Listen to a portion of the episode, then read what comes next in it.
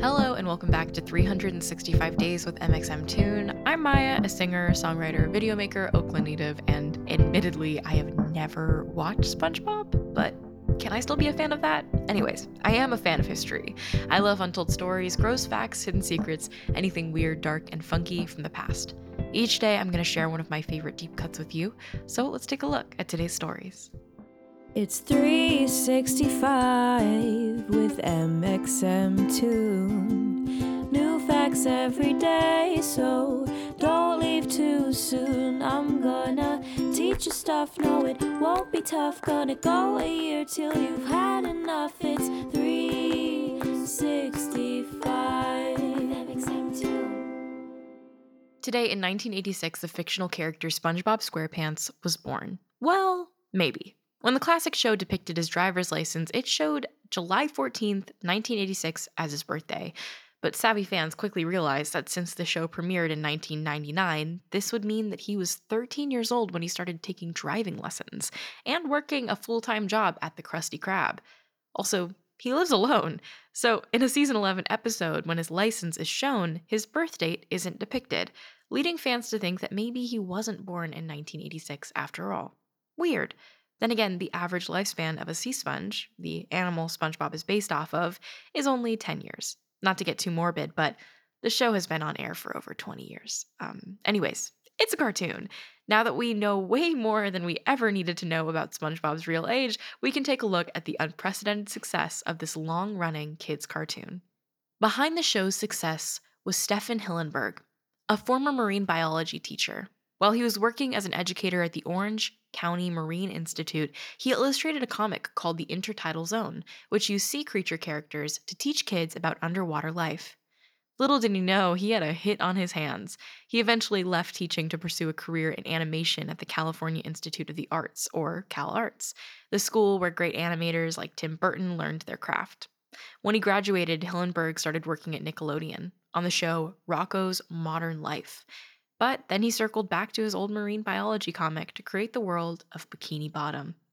As a musician, I have to say, they have had some great musical moments on the show. Even though I technically have never watched the entirety of SpongeBob, it is undeniable that many people who walk the face of the earth have heard songs from the show. Sweet Victory, the song that the marching band plays at the Bubble Bowl, was actually composed, recorded, and produced by the songwriting duo David Glenn Isley, and Bob Kulick. But still, it slaps. But then they have some original hits too, like the Fun Song, the Campfire Song song, and Ripped Pants. There's also the Goofy Goober song, which appeared in the SpongeBob SquarePants movie. That was the 6th highest grossing animated film of 2004 too, which is saying something given the other animated movies that had hits that year were movies like Shrek 2. That's some stiff competition.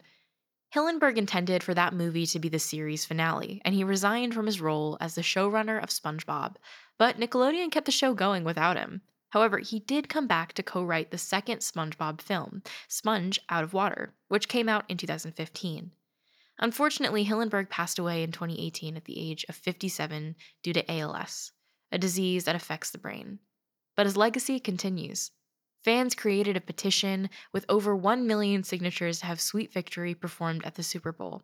Sure enough, Maroon 5 paid tribute to Hillenburg by showing a clip from the episode Band Geeks during their halftime performance. What makes SpongeBob so special is that it truly appeals to all ages. There's a reason why SpongeBob memes flood the internet and why quotes from the show are so present to this day. By the way, is mayonnaise an instrument? When the pandemic rendered us homebound, we all shared screen caps from the episode where SpongeBob sings about how he loves the indoors.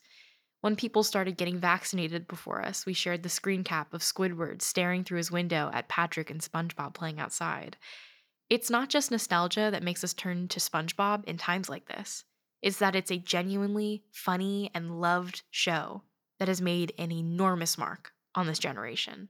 If it weren't, it wouldn't have remained on air for 22 years, with 268 episodes to date. Now, let's talk about music. Today, in 2010, Anne Kirsten Kennis, whose Polaroid photo appears on the cover of Vampire Weekend's hit album, Contra, filed a $2 million lawsuit against their band, the label XL Records, and the photographer.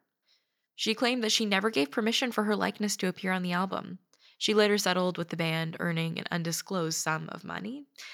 Contra was everywhere, too. It debuted at number 1 on the U.S. Billboard 200 and featured songs like Horchata, Cousins, and Holiday. The cover features a head-on photograph of a blonde woman wearing a pastel yellow polo shirt, a flash shining in her face. They paid the photographer Tom Brody $5,000 to use the photo. Kenna said that she noticed the photo of herself when her teenage daughter brought it to her attention. By then, the photo was over 30 years old. The photographer, Tom Brody, claimed that she had signed a photo release, but she said that wasn't true. Why use the photo as an album cover anyway? According to lead singer Ezra Koenig, the image was like a Rorschach test. Different people could interpret it in a variety of ways. He said, some people get very mad when they see a white blonde girl in a polo shirt.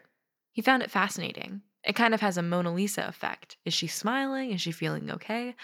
Does she even know? And now for today's final segment, I'll be going into my own photo archives to see what I was up to on a July 14th in my life. On July 14th, 2020, I got Twitch emotes designed for the very first time. Up until that point, I'd been drawing my own emotes. I worked with an artist named Maddie, who is on Twitter at WeenieDess, if you want to check out her work. But it was really fun. I love commissioning artists to be able to make something that I have in my head turn into a reality. I love visual arts and I love drawing in my own time, but there's definitely a limit to the things that I'm able to make happen. So Maddie did an incredible job, and the emotes on my Twitch channel are a result of the process of working with her and making something that felt really exciting and emblematic of kind of the culture of live stream that I did.